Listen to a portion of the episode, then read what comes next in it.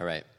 Well, this summer I have been preaching through a sermon series I've entitled Meeting Jesus, looking through the Gospel of John at various interactions that people had with Jesus so that we could discover more of who Jesus is and what it means to know and follow him. And this Sunday we're going to be in John chapter 5, looking at the interaction between Jesus and a disabled man. And if you don't have a Bible, there are always Bibles in the back. You can grab one. Otherwise, they'll be up on the screen as well. So I'm going to begin just by reading the first seven verses of John 5. Sometime later, Jesus went up to Jerusalem for a feast of the Jews. Now, there is in Jerusalem near the sheep gate a pool, which in Aramaic is called Bethesda, and which is surrounded by five covered colonnades. Here, a great number of disabled people used to lie the blind, the lame, the paralyzed and one who had been there had been an invalid for 38 years. When Jesus saw him lying there and learned that he had been in this condition for a long time, he asked him, Do you want to get well? Sir, the invalid replied, I have no one to help me into the pool when the water is stirred. While I am trying to get in, someone else goes down ahead of me. Let me just pause and explain that verse in case you're wondering what that meant. Uh, if you read the King James version in verse 4, you find this is a legend of what why they were at this specific pool. In verse 4, the King James version, it says, For an angel went down at a certain season into the pool and troubled the water. Whosoever then first after the troubling of the water stepped in was made whole of what, whatsoever disease he had. So there was this legend that at the pool of Bethesda, that every once in a while the water would start to bubble, and then whoever was in the pool first would be healed. So that's what he's referring to there. This man who's been at the pool for 38 years saying, you know what? I have no one to help me into the pool when the water is troubled. But today, everything changes for this man. Jesus said to him, Get up, pick up your mat, and walk. At once the man was cured. He picked up his mat and walked. The day on which this took place was the Sabbath, and so the Jews said to the man who had been healed, It's the Sabbath. The law forbids you to carry your mat. But he replied, The man who made me well said to me, Pick up your mat and walk. So they asked him, Who is this fellow who told you to pick it up and walk? The man who was healed had no idea who it was, for Jesus had slipped away into the crowd that was there. Later, Jesus found him at the temple and said to him, See, you are well again. Stop sinning, or something worse may happen to you. The man went away and told the Jews that it was Jesus who had made him well. So, because Jesus was doing these things on the Sabbath, the Jews persecuted him. Jesus said to them, My Father is always at his work to this very day, and I too am working. For this reason, the Jews tried all the harder to kill him. Not only was he breaking the Sabbath, but he was even calling God his own Father, making himself equal with God. Let me pray before we continue. Lord, please open our ears and open our hearts to hear and to understand what it is that your Spirit wants to say to us through this word. Help us to be willing to follow you wherever you lead, we pray. In Jesus' name, amen. So, quick summary this uh, disabled man has been coming to this pool at Bethesda for 38 years, hoping that he would be healed. But after 38 years, he has not been healed. Jesus shows up, picks this guy out of the crowd, tells him to get up to pick up his mat and walk. The man does that and immediately gets in trouble with the religious leaders for working on the Sabbath because they think carrying a mat on the Sabbath is work, and so they're ready to persecute this man and they want to know who healed him and who told him he could do this. And the guy doesn't know who it is, but eventually Jesus shows himself to the man, says, Stop sinning or something worse will happen to you. And then the man goes to the religious leaders and says, Oh, is that guy, that Jesus guy, he's the one who healed me. And now Jesus gets in trouble for not only breaking the Sabbath, but for making himself equal to God by claiming that God is his Father. And so this morning, what I want to do is just first of all make an observation about healing, and then I want to focus on verse 6, where he asked the man, Do you want to get well? First of all, let's talk about healing, because you might notice there was a number of people who were disabled there at the pool of Bethesda, but Jesus, it seems, only heals one of them, right? He singles out this one man and he heals him, leaving the rest of the disabled men there. Jesus doesn't heal every single person there. And not only does he not heal every person there, I would guess from what we read there that the man he chose to heal was not even a very worthy candidate. I mean, he doesn't bother to get the name of the person who just changed his life. And then once he finds out who he is, he turns him into the authority, saying, Oh, it's that guy. You know, that's the guy who did it, so that they can persecute Jesus. It seems like the guy that he chose to heal isn't even a very worthy candidate, but Jesus heals him anyway. And you might find it confusing. Why does Jesus, when faced with this crowd of disabled men, not just say, pick up your mat, pick up your mat, you're healed, and you're healed, and you're healed, but he just chooses one man, heals him, and leaves the rest of them there? And not only, you know, back 2,000 years ago, but today. And some of you may wonder, why is it? You know, that, that you have 100 people who pray, and maybe one gets healed, maybe two get healed, and many others don't get healed of whatever it is they're asking God fervently, you know, to pray, to heal. Why is it that God chooses to heal some and not others? Why is it that Jesus healed this one man and then left the rest of them at the pool? Doesn't seem like there's any formula, does it? Where you know that if you follow these prescriptions, then you're going to get healed. We find out one clue, I would say, in verse 14. When Jesus finds the man again, he says, Stop sinning, or something worse may happen to you. Stop sinning, or something worse may happen to you. So, according to Jesus, being disabled for 38 years is not the worst thing that can happen to a person. Right? He's saying, yeah, you've been disabled for 38 years, but if you don't stop sinning, something worse than being disabled for 38 years is going to happen to you. And there's a clue there that the reason Jesus came was not just to heal every disease. And the reason that Jesus you know, what God is up to today is not just to heal every person's disease. There's something deeper going on that he needs to do in people's lives. Consider a similar account, Mark 1 32 to 38. That evening after sunset, people brought to Jesus all the sick and demon possessed. The whole town gathered at the door, and Jesus healed many who had various diseases. He also drove out many demons, but he would not let the demons speak because they knew who he was. Very early in the morning, while it was still dark, Jesus got up, left the house, and went off to a solitary place where he prayed. Simon and his companions went to look for him, and when they found him, they exclaimed, Everyone's looking for you. Jesus replied, Let us go somewhere else, to the nearby villages, so I can preach there also. That is why I have come. See what happens there? Jesus heals a bunch of people. The next morning, he goes off to pray. Simon and all the disciples go to find him because apparently the whole crowd is gathering because they want more healing. And Jesus says in response, Let's go somewhere else. Let's leave this crowd, this whole crowd that's gathered wanting to be healed. Let's leave them and go somewhere else. Why? To preach, because that is why I have come. So, evidently, the healing of the body is not Jesus' primary purpose.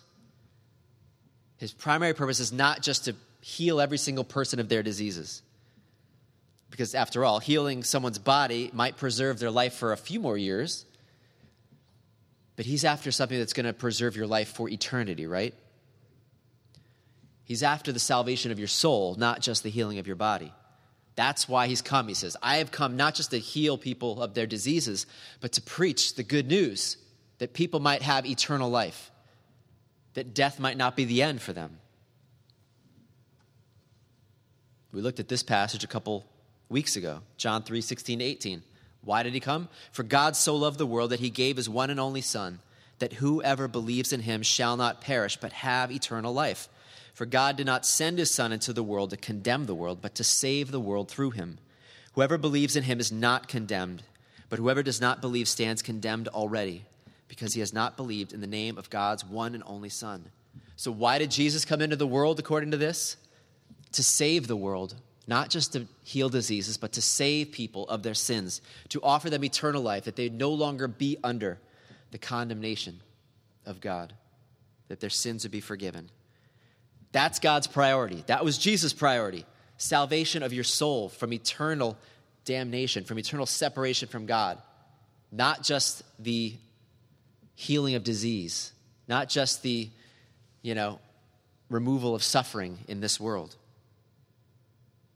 And here's the important thing then, right? That means that sometimes saving your soul is going to mean not healing you physically. Right? Sometimes healing your soul, saving your soul, is going to mean not taking away suffering, not healing your disease, not making everything go well in your life. Sometimes, in order to save your soul, God has to allow terrible things to happen in your life, to wake you up to your need for Him. to your need for a Savior. I would guess for many of you who know God, you look back at your life, and it probably was for many of you something difficult that came into your life that woke you up to your need for God, that led you to Him. I know that's the way it was for me. Often it is the pain and suffering that wakes us up to our need for God. His primary purpose is not just healing every disease and making everything easy and comfortable. His primary purpose is to save your soul, to remove sin, the thing that can kill your soul eternally from you. One of the best talks I ever heard on this subject was by a Christian woman named Joni Eareckson Tada. Some of you are familiar with her. She's a quadriplegic uh, was paralyzed in a, in a, swimming accident when she dove into a shallow end of a pool. An incredible woman. And she, in one talk she gave, she put it this way She said, The same God who healed blind eyes and withered hands also said, Gouge out your eyes and cut off your hand if it leads you into sin. The second part of that is from the Sermon on the Mount, where Jesus is saying, That's how seriously you're supposed to take sin and hell. That if your eye leads you into sin, gouge it out. If your hand leads you into sin, cut it off. I love this point she's making. The same God who healed also said it's better to not be healed than to be able to see and have both hands and end up in hell. That's God's primary purpose in your life is to save your soul, to remove the sin that can kill you. And sometimes that is going to mean not healing you. Sometimes that's going to mean allowing suffering. And that's why, again, we read in verse 14, Jesus says to this man, See, you are well again, stop sinning, or something worse may happen to you. If you are not physically healed this side of heaven, if God has said no to your answer to remove suffering, to relieve pain, it's not because He does not love you. It's because He has a deeper work that He wants to do in your life to remove sin. And sometimes He allows us to experience really difficult things and doesn't remove them because that's His primary purpose to save our souls. So now let's go back to verse 6. When Jesus saw this man lying and learned that he had been in this condition for a long time, he asked him, Do you want to get well? The man in response says this Sir, I have no one to help me into the pool when the water is stirred. While I am trying to get in, someone else goes down ahead of me. At first glance, I think it might seem like an odd question for Jesus to ask, right? He comes up to this man who's been disabled for 38 years and he asks him, Do you want to get well? Well, you know, yeah, Jesus, I, I, I'm not here just for the community. I'm here because I want to get well. It seems like an odd question at first, but then again, you know, this man has been in this condition for 38 years, and maybe, maybe he's okay with it. Maybe at this point in his life, he's not really interested in getting up and having to walk and take on responsibility and get a job and all of that. Maybe he's okay with just being laid there every day for 38 years. Maybe he doesn't necessarily want to get well. Maybe he doesn't want Jesus to come and change his circumstances. So this morning, I want you to consider this question in bold font up there. Ready? Do you want to get well? And when I'm asking you this question, I'm not just asking you this physically. I'm asking this question in other areas of your life and discipleship. I believe that Jesus has the power to heal, not just physically, I'm talking about, but emotionally, psychologically, relationally. That Jesus has the power to heal but do you want to get well? And I'm not talking here about some man centered, name it, claim it, prosperity gospel. I'm not talking about that, you know, where God is some heavenly ATM, and if you could figure out the code, then it unlocks, you know, just every type of healing. I'm not talking about that at all. I don't believe in that. But I believe that there's deeper healing that God wants to do in each one of your lives. And this morning, I want you to wrestle with this question Do you want to get well? I'm talking about what Jesus said in John 10:10 10, 10, that the thief comes only to steal and kill and destroy. I have come that they might have life and have it to the fullest. Do you want that or not? Do you want to get well? Do you want life to the full? Do you want that spring of living water welling up inside of you to eternal life? Do you want to be led out of sin and slavery to a life of wholeness and joy and peace and purpose? Shalom. Do you want to get well? I believe there is so much life that Jesus has for you, that God has in store for you, but He's asking you whether you want it or not. Do you want to get well? Do you really want to get well? Let me throw out some possible areas for you to consider. Do you want to be physically healthy?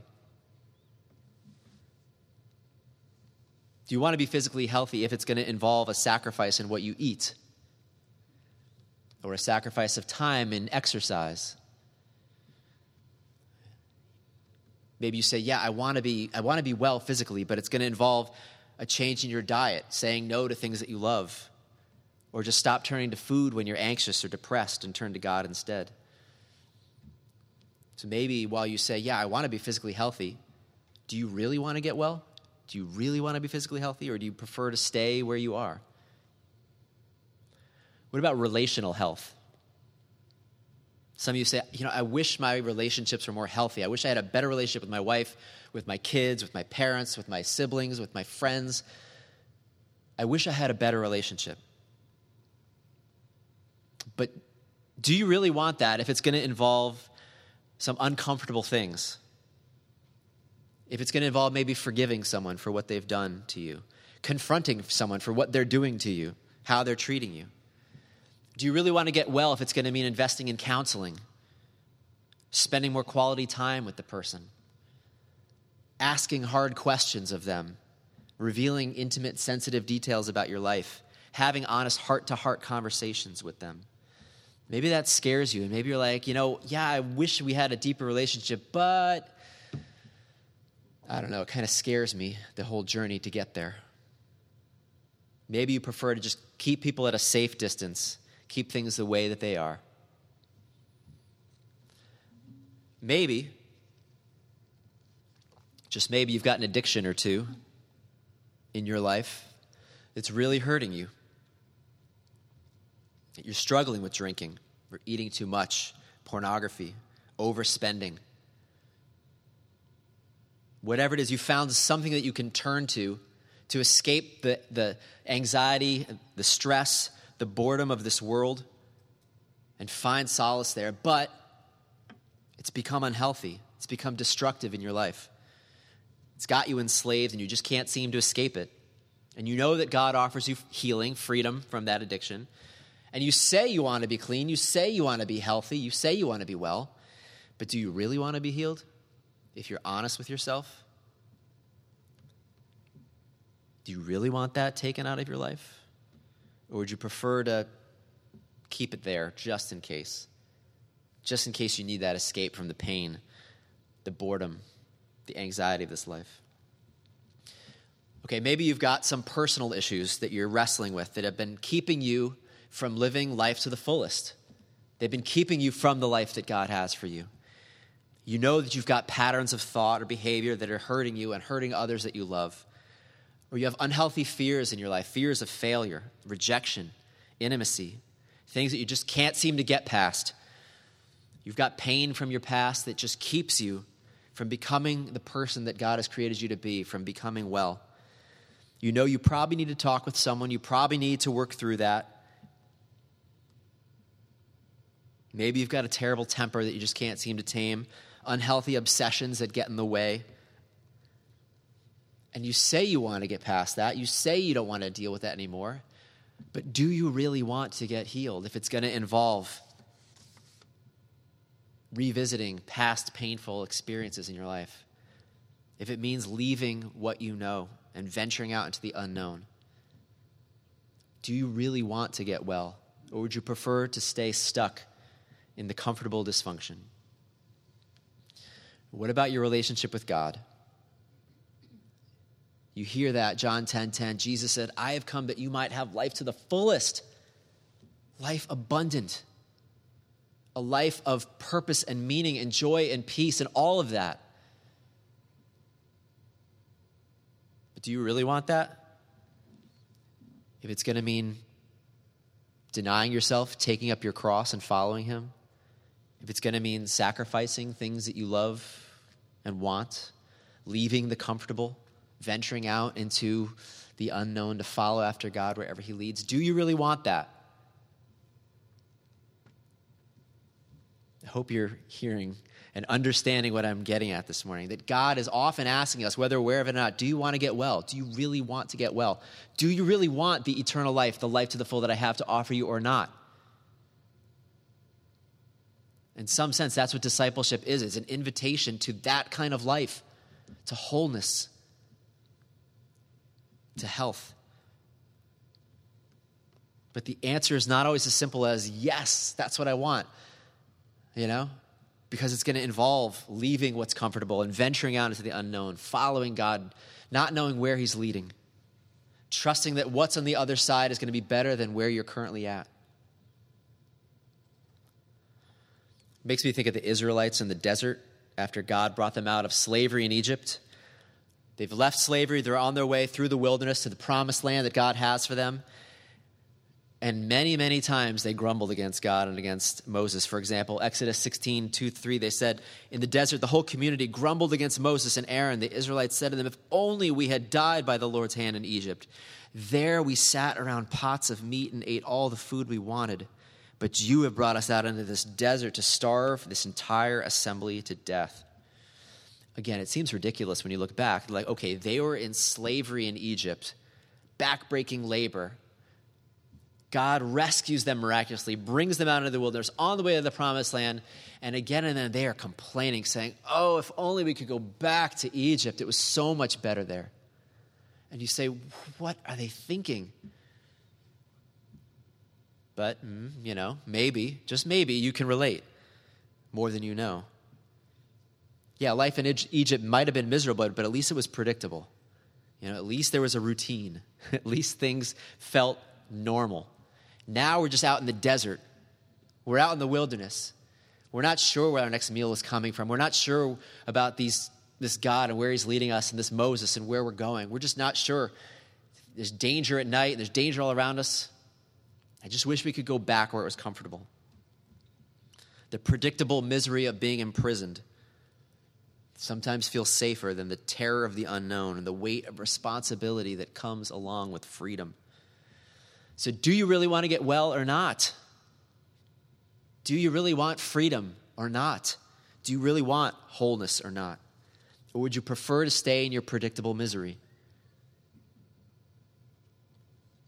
Would you prefer to be a slave over facing the unknown of following God wherever He's leading you on the way to this promised land?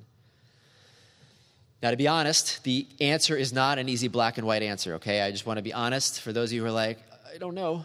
Yes, no, uh, it's not a black and white answer. There's parts of us that say yes. There's part of us, I believe, that say, yes, I want to be healthy.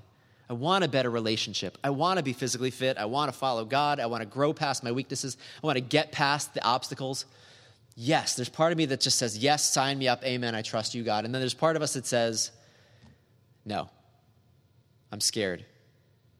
I'm afraid. I don't want to go there.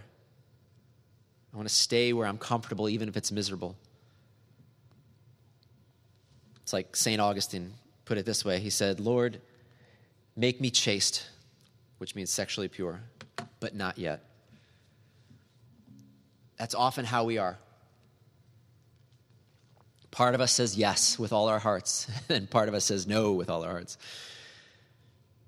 If I can get real honest with you for a minute, I have parts inside of me that are at war with each other. And I've struggled with this over the last year. There's one part of me that wants nothing more than to give myself fully to God. 1 Corinthians 15 to 58, 15, 58 is the verse that speaks to me more than any other, where it says, Therefore, my dear brothers, stand firm. Let nothing move you. Always give yourselves fully to the work of the Lord, because you know that your labor in the Lord is never in vain. And I hear that, and part of my heart says, That's me more than anything else, God, I want to give myself fully to you. That is where bliss would be found in getting through a day and knowing that I gave myself fully to the work you had for me. And then there's another part of my heart that wants nothing more than to do nothing all day. That thinks that bliss would be found in just absolutely doing nothing. no responsibility, no work, just everyone out of my hair, just me being alone, doing whatever it is I please. And I've got these parts warring inside of me the part that says, Yes, God, I want you, I want to follow you, and the other part that says, No, I don't, I want to stay comfortable. And over the past years, I've tried to kind of look deeper at that. I've come to realize that I think where that comes from is that in deep down in places that I'm afraid to look at, that I'm afraid of being a failure. That I am afraid that people will realize that I'm a failure, that I'm not capable, that I don't measure up. And I've come to realize that as long as I have excuses, that I'll never feel like a failure. Because after all, you know, I would have succeeded if I didn't have to do that. I would, I would totally would have been a, a, success if I didn't have to spend my time doing that, if I hadn't been derailed by that, if these things hadn't come in my way. As long as I have my excuses, then I won't have to worry about feeling like a failure. But if all those excuses were gone and I truly gave myself fully to God and then I failed, then I'd have no excuses. I'd be revealed for the failure that I am. And so, as I took this time to really delve down, what's going on underneath all of this, I came to realize that that's what's going on. Deep at a heart level, there is this fear of failure that I do not believe what God says about me. That my self worth is not a matter of my performance, it's not a matter of how good or bad I do or what people think of me, that He has already declared me to be His beloved Son who He loves and whom He's well pleased because I'm in Jesus. And nothing can change that.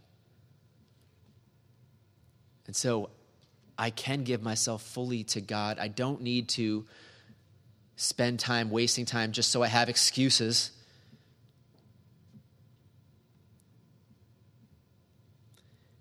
So when God comes to me and asks me, Do you want to get well, Eric?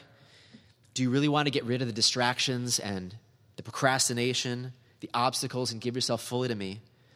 And if I'm honest, then part of me says, I'm not sure. Part of me says yes, and part of me says, no, because what would happen if I gave myself fully and I failed? Part of me says, Sign me up, God. I want to go after you with all I am. And part of me, like a scared little child, shakes its head and says, No, I don't want to be healed. I want to keep lying here by the pool, making excuses for why I can't get down into the water to get healed until the day I die. Makes me think of Mark 9 24 the father who says to Jesus, I do believe, help me overcome my unbelief. He got it, right? Part of me believes, part of me does not. Lord, I believe, help me overcome my unbelief. So, what do we do about our divided selves? What do we do about our divided hearts that say, Yeah, I want to get well, but not now, not yet. I'm not ready. I don't want it. I could just tell you, you know, this morning, tell God yes. Tell him yes that you want to be healed. But if it was as simple as willpower, as simple as that, we'd all be healed, right? It's just not that simple. We need God to heal that part of us that doesn't want to be healed, to meet us on a heart level. It's not just about, you know, in my case, finding the right systems and accountability. It's a heart level thing that God needs to heal. Three things in particular I just want to share with you this morning to your heart. The parts of your heart that are scared, that are afraid, that run away and don't want to become well. The first thing I want to tell you is this that God will never leave you nor forsake you, but will be your help and your strength. God will never leave you. He'll never forsake you. He'll be your health and your help and your strength. Hebrews 13, 5 to 6, he's talking in the context of money, but he says, Keep your lives free from the love of money. Be content with what you have, because God has said, Never will I leave you, never will I forsake you. And so we say with confidence, The Lord is my helper. I will not be afraid. What can man do to me? So this morning, as you make that decision, God willing, to leave slavery behind, to follow God through the wilderness, the terror of the unknown, towards the promised land, I want your heart to know that God will never leave you, that He will never forsake you, that He is there with you, guiding you, protecting you, leading you to the promised land. Isaiah 41:10 Do not fear for I am with you. Do not be dismayed, for I am your God. I will strengthen you and help you. I will uphold you with my righteous right hand. Jesus will never let you go. Do you believe that this morning? I'm speaking to that part of your heart that's afraid. You don't need to be afraid. He'll never let you go. He's with you, He will never leave or forsake you. Second thing your heart needs to hear is this God is good and He loves you perfectly. God is good. He loves you perfectly. Romans 8:32 says, "He who did not spare his own son but gave him up for us all, how will he not also along with him graciously give us all things?" When you look to the cross, you see that God gave you his son. He gave you his very best. And so if you're afraid that he won't provide and give you what you need, remind yourself he gave you his son. He'll give you what you need. If he gave you his son when you were his enemy, then now that you're his beloved son or daughter, he will give you what it is that you need. He's got good plans for you. He's always working things together for your good. You can trust him. Because of his death for your sins, now he sees you as his perfect beloved child. So even if others reject you, even if others judge you, he doesn't reject you, He doesn't judge you. He loves you perfectly. He's well pleased with you. Nothing can change that reality. Again, on that road out of slavery through the wilderness to the promised land, even if it's painful, trust that He's good. He loves you perfectly. He's leading you to a better place. Third thing I want your heart to know is this life to the fullest is found in knowing God. It's not found in slavery, even if it's predictable. Life to the fullest is not found in Egypt. It's not found in staying in your sin, your addictions, your fears, your anxieties, your unforgiveness, your bitterness, any of that.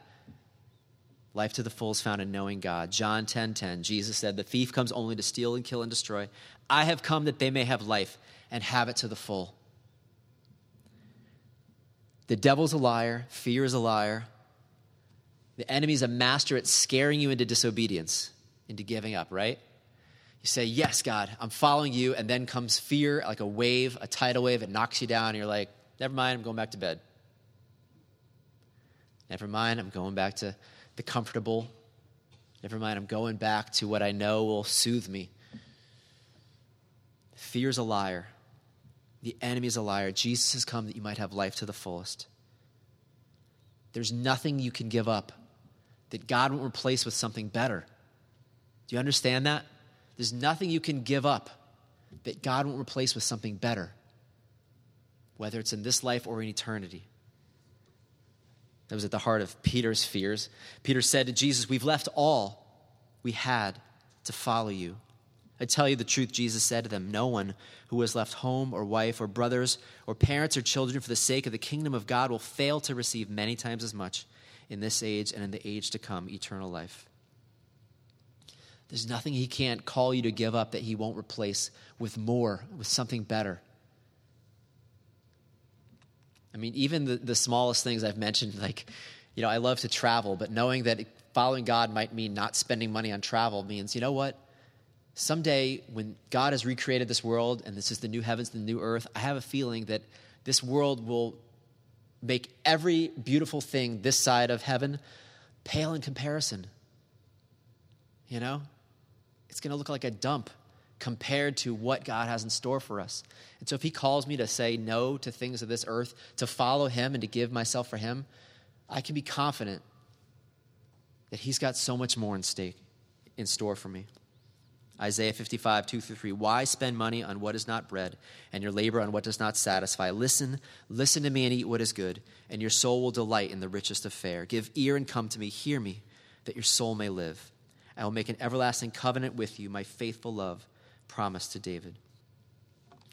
So again, I'm speaking to the, the, the fearful parts of your heart, the parts that say, No, I don't want to follow you, God. No, I don't want to be well. No, I don't want to be healed. Hear this God loves you. He's never going to leave you, He's never going to forsake you. He's going to protect you, He's going to walk with you, He's leading you to a better place. In Him is found life to the fullest. It's better than the slavery in which you're currently living.